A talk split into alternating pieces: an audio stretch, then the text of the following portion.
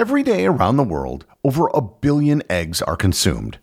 Eggs have become a staple food product used both by itself and as an ingredient in other products. Humans and our ancestors have been consuming eggs of one sort or another for millions of years. And today, there's a whole system around the production and consumption of eggs that most people are totally unaware of. Learn more about eggs, their history, and how they're produced on this episode of Everything Everywhere Daily.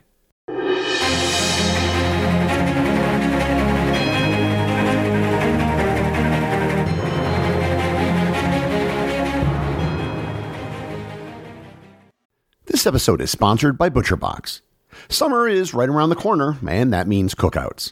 No matter what your preferred food is for a cookout or a barbecue, ButcherBox can help you make it the best. If you want to serve up some hamburgers, ButcherBox has grass-fed ground beef to make the perfect smash burger. Want to cook up some steaks? Well, ButcherBox has that too, with some of the best cuts of steak such as New York strip, ribeye, and filet mignon. Do you like grilled chicken? Well, ButcherBox has some of the best pasture-raised chicken that you will find anywhere. And if you really want to wow people at your next cookout, you can try grilling some of their wild caught salmon on a cedar plank. Sign up at butcherbox.com slash daily and get a special deal.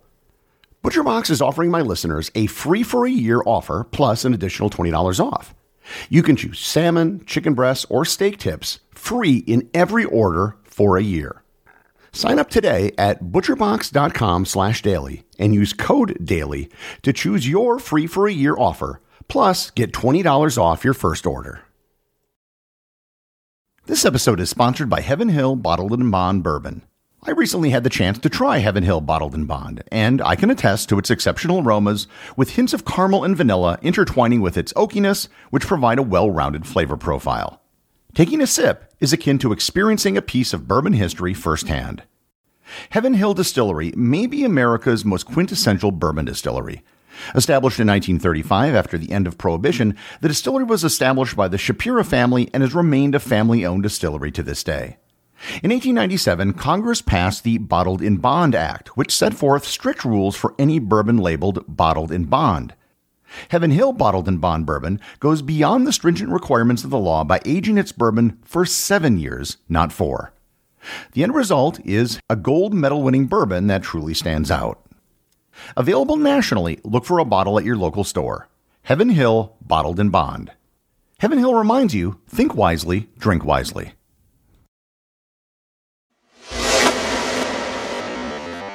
For most of this episode, I'm going to be talking about chicken eggs because they are overwhelmingly the most popular type of eggs consumed today. However, chickens are far from the only animal that produces eggs.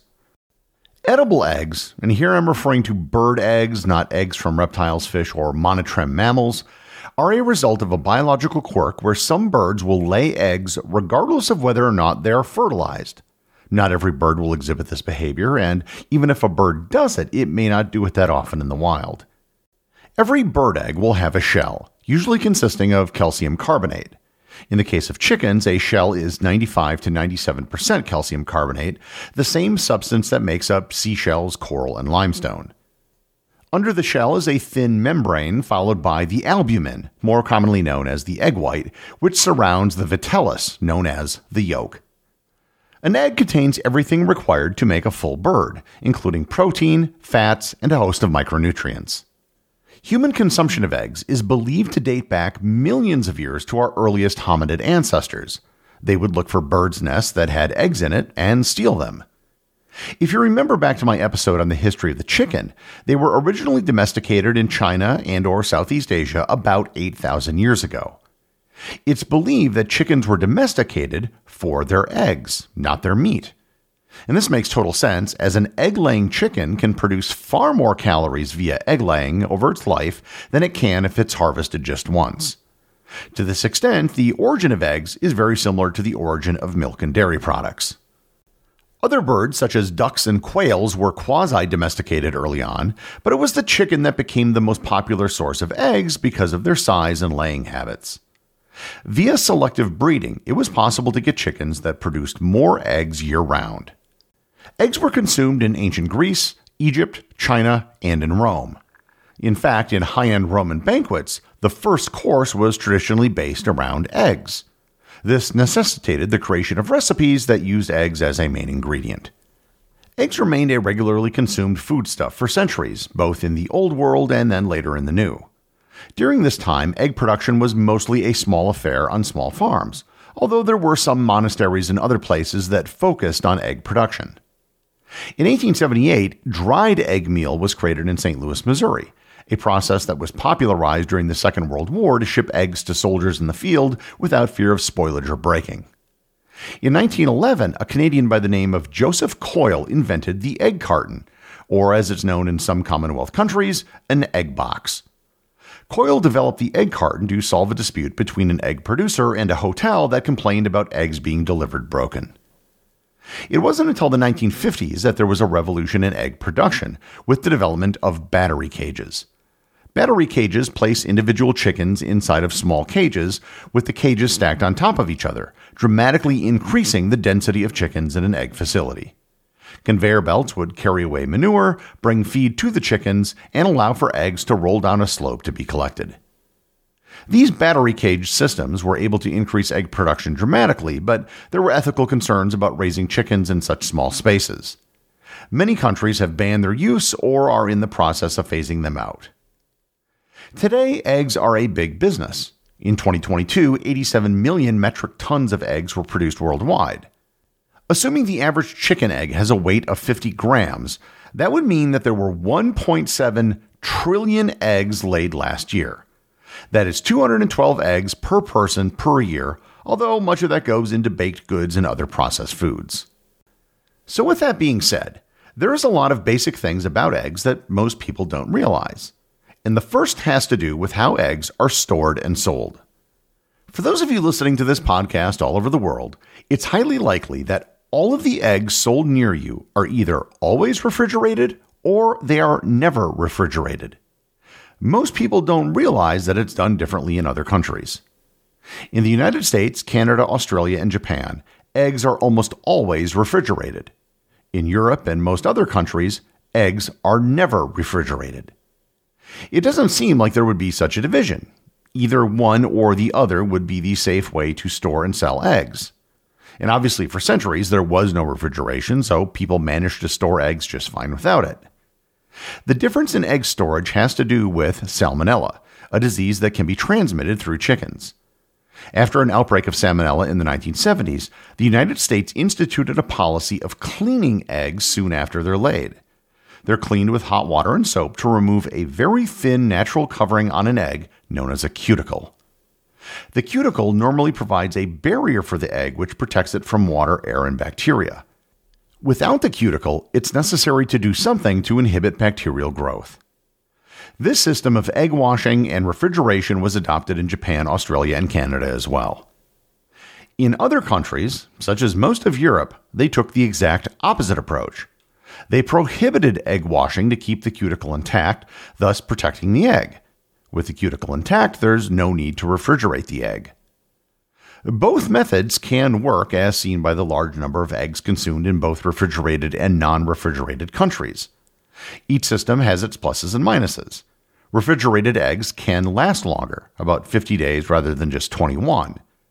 However, refrigerated eggs can absorb odors and flavors from other foods that they're refrigerated with, and many people say that eggs at room temperature just taste better.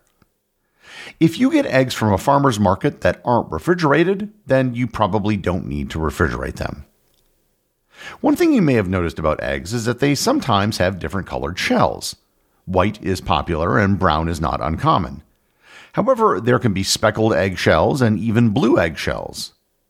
Shell color has nothing to do with the inside of the egg, including its taste and nutritional profile. Shell colors have more to do with the breed of chicken, genetics, and diet. There are some cultural preferences for certain shell colors, but it's really just that a preference.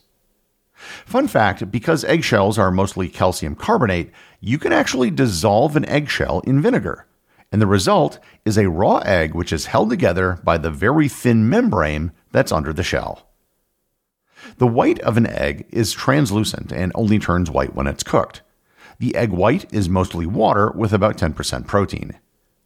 The yolk of an egg is where almost all of the nutrients in an egg are and where the biggest difference in eggs can be found. Chickens that are fed a strict grain diet tend to have light colored, more yellowish yolks. Chickens which are allowed to forage naturally and have an omnivorous diet will have darker yolks. On rare occasion, an egg can have more than one yolk. Double yolk eggs tend to be laid by younger or older hens, but certain breeds are more likely to have double yolks as well. The odds of getting a double yolk egg have been reported to be about 1 in a thousand, and the odds of a triple yolk are estimated to be about 1 in 25 million. The Guinness Book of World Records has determined the most yolks in a single egg to be 9. The record egg was found by Diana Hainsworth of Hainsworth Poultry Farms located in Mount Morris, New York in July of 1971. When you're buying eggs, at least in the United States, there are several things to look for on the carton.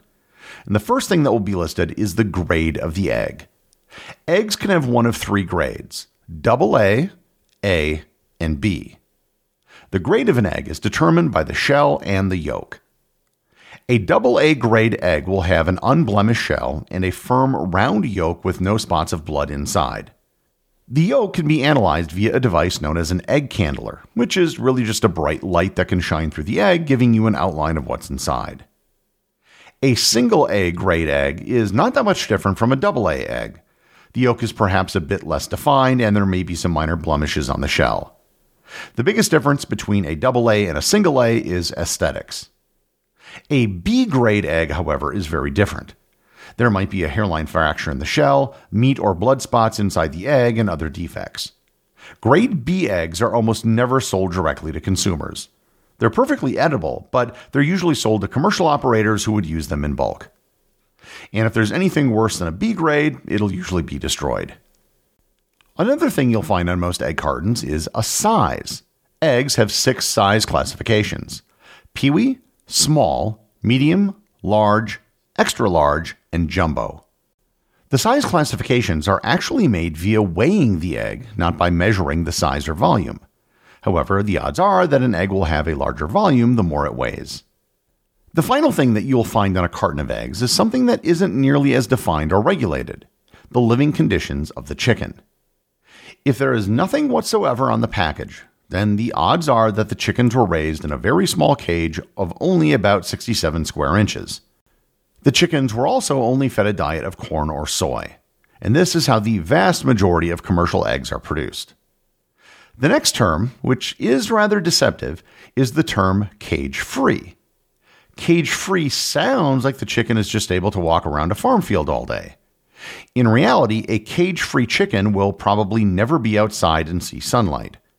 They have a space of approximately 1.2 square feet allotted to them, only slightly larger than caged chickens. They might not be in a cage because they're just walking around in a crowded area indoors with other chickens. The next type is free range chicken eggs. Free range again evokes certain images, but in reality, it's probably not that different from the environment cage free birds are raised in, except they get a bit more space on average and have some access to the outdoors. The final and most expensive type of egg are pasture raised eggs. Pasture raised eggs are pretty much what you would expect. Chickens have vastly more space, often 100 square feet per bird, and are almost always outside and have a more varied diet because they can peck and scratch the ground. None of these four terms to describe the living environments of chickens are legally defined, nor are they strictly enforceable. Eggs are enormously popular and widely consumed. And what we do today is simply the modern version of what our hominid ancestors did, who would often steal eggs out of a bird's nest whenever they could find them. The executive producer of Everything Everywhere Daily is Charles Daniel. The associate producers are Peter Bennett and Cameron Kieffer. I wanted to give a big thanks to everyone who supports the show on Patreon. Your support helps me put out a new show every day. And if you're interested in Everything Everywhere Daily merchandise, Patreon is currently the only place where it's available. And if you'd like to talk to other listeners of the show and get notified of future episodes and projects, please join my Facebook group or Discord server. Links to everything are in the show notes.